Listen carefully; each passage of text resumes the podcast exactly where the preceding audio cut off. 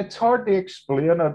I honestly don't think it's that I'm scared of catching the virus. I think something else has happened with me. I actually like being around a lot of people. Now I find I can't. As we hopefully continue to emerge from the COVID pandemic, many of us will be looking forward to returning to something resembling normal life. But for Michael Andrews, our latest Dementia Together podcast interviewee, that may no longer be possible. My name's Gareth Bracken, and I spoke to a man with dementia who's managing some major changes. And you're in Bradford, aren't you? I am, yeah. But originally from Northern Ireland, I assume? Yeah, I come from a place called Lisburn. I've been in Bradford now over thirty years. Michael is sixty-one and has a rarer form of dementia called posterior cortical atrophy, also known as P C A. We spoke twice by video call, in December and April, about his ongoing attempts to navigate the challenges of the pandemic and the changes he's experiencing in himself. We also discussed his earlier life, in particular his thirteen years in the British Army. I started off with the Irish Guards, and then it, there was a couple of us transferred to, it was actually the Ulster Defence Regiment in Northern Ireland. We went in full time for the Troubles, and then an opening came up with twenty-six Squadron, R C, the Royal Corps of Transport. That was all the heavy stuff, you know, the, the big lorries. Uh, there was one I used to love. I used to go to Kinniger and pick up engines and gearboxes for helicopters. And I used to take them to the Army Air Corps at Ballykelly. And I absolutely loved that one. And then I, I, you, you done another thing called the meat round. You went to the Nafi and you loaded up with meat. And you went around all the army camps, going to the cookhouses, delivering the meat. It must have been quite the experience to have been over there in the army during that time. I've got a scar on the elbow. I was on patrol in the border and a sniper opened up. I run for cover and there was a, a barbed wire fence and I tried to jump over the fence and I caught my elbow on the... I took a big chunk out of my elbow trying to get away from a gunman. You know the way people would say, would you do it again?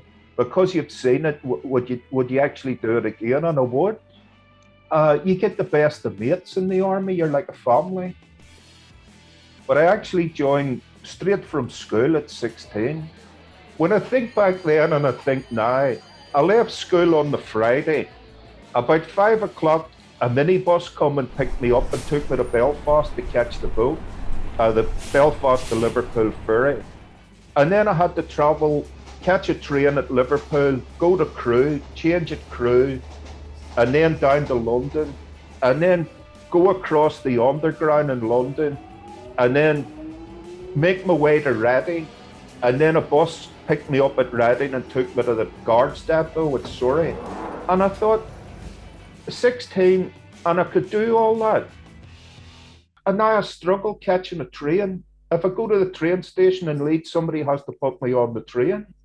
I can't work the platforms out. In the early stages of P C A, a person will have problems with their vision that become more serious over time. These may include difficulty recognising faces and objects in pictures, finding it hard to judge distances, and having problems with spatial awareness. The first symptoms of P C A tend to occur in someone's mid-fifties or early sixties, and are often subtle, so it may be some time before a formal diagnosis is made. Michael had to wait sixteen months for a diagnosis, during which time his driving licence was suspended, leaving him unable to continue working as a long-distance lorry driver, a job he then had to give up entirely. So how does P C A affect his day-to-day life? People think I'm daft when I try to explain to somebody I can see something, but at the same time, I can't see it. Uh, I'll give you a good example is the supermarkets. You know when you're going around the shelves and you've got all packets and all tins? When I look at them, they all, they all merge together, and it just looks like one big blob. And then I, I have the issues. But I, I hear other people with dementia gets it, not just P C A, as black holes, as puddles. If it's raining and I'm walking up, I can see it's a puddle, but once you get up to it, it changes to a big black hole. And it's the same with rubber mats. You know when you go into a building and they've got a rubber mat on the floor? I don't see the rubber mat, I see a hole. In my head, I keep telling myself it's not a hole. If, it, if there's no other way and you've got to walk through it, I lose my balance. I can't balance because I think there's nothing under my feet. Over the last eight or nine months, how has life been for you generally compared to your normal life? Well, it did change because I was one of them, and I, I couldn't stay indoors. I, uh, I always had to be out. Then I would I would meet a few people. We would go for a, well, I, I don't drink coffee. It was herbal tea. I would have a pot of herbal tea, and we would sit outside and have a chat. Also, what had become routines was hospital appointments, or maybe face-to-face group meetings, you know, where you went to a group meeting for dementia. And then I also had an occupational therapist used to come out. But then once we went into the first lockdown, that was it. They were all took off me. It was actually affecting my speech. I was forgetting how to talk. At the, at, I'll be honest, at the very start, I didn't think I was going to get through it. I, I just couldn't cope. Did you find a way to cope? I've always played flute and accordion. It's hard to describe, but it, it actually switches me away from dementia. I, I seem to forget about dementia when I start playing. I always, I, I mean, even before I had dementia, I always said if you play an instrument and you're having a bad day and you pick the instrument instrument up within ten minutes, whatever was worrying you is gone. I think it's because you're concentrating on the music mm. and then everything else gets switched off. So, to recap, Michael Andrews is sixty-one and originally from Northern Ireland, but has lived in Bradford in West Yorkshire for the past thirty years. He was in the British Army during the Troubles in Northern Ireland, before becoming a long-distance lorry driver. Michael has posterior cortical atrophy, also known as P C A, a rarer form of dementia which causes problems with vision. He struggled with the loss of his regular routine during lockdown, although found it helpful to play the flute and accordion. Michael started attending the Alzheimer's Society Face It Together group online, and also began to receive calls from one of our companion corps volunteers. It's more just a, a friendly conversation, you know. It might be, what, what have you cooked for your dinner? Or a basic chit-chat, that's all it is.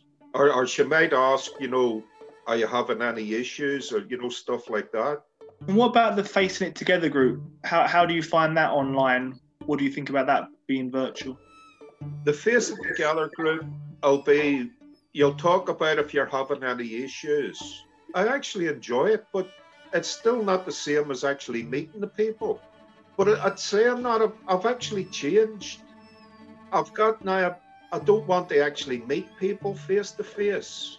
I mentioned at the U C L about not wanting to, to go inside with people. And I, I thought, is it to do with COVID? Am I scared of catching COVID? Or is it so? It doesn't feel like that. It feels something else. Mm. And the girl actually says to me, no, that's that's actually a condition with P C A. A lot of people with P C A actually develop that through time, where it's the distractions. There's too much noise inside. Mm-hmm. And if you're in a room and there's a lot of people, everybody's going to be talking and it distracts you. Mm-hmm. And then you start getting confused. My second conversation with Michael took place a few months later. We last spoke in mid-December and it's now late April. Have you been able to get out and about more in recent weeks as these lockdown restrictions have begun to lift at all? I mean, I, I, I did do a presentation. One day, one week, and then a day the second week at Bradford University for community matrons to talk to them about living with uh, P C A dementia. And it was face-to-face. It had to be face-to-face. It couldn't be do- done overline. And I thought, I'm, I'm, am I going to be able to cope with this? But I, I went in and everybody's separated. So nobody's, there's no groups and you had to wear a mask. The only time you could take the mask down was if you went up front and you were doing a talk, you could pull your mask down. But the minute you went and sat down, you had to pull it up again. And I, I had to prove to myself that I could do it. Thank you. Just finally then, if you don't mind, I had a quick look and I saw you playing your flute on YouTube. I forget which song it was, but you... You recorded a video of yourself playing music, didn't you? Oh, yes, yeah. Uh, well, that was because I was doing something with U C L Oh, the, the, they'd done a project with Wigmore Hall and the Royal Academy of Music, and they wanted they wanted us to do a, a short video and then post it to them. So that, that's how that actually come about. Yeah. Brilliant. Next steps. Your donation helps us to support people with dementia. To donate, visit alzheimers dot org.uk forward slash give or call oh three three oh, three three three, oh eight oh four. For coronavirus advice and support for people affected by dementia, visit alzheimers dot org.uk forward slash coronavirus. For P C A advice and support, visit www.rare dementia support dot org forward slash PCA. This was a podcast version of the article called Lockdown, I've Changed, in the February March twenty twenty-one issue of Dementia Together, Alzheimer's Society's magazine.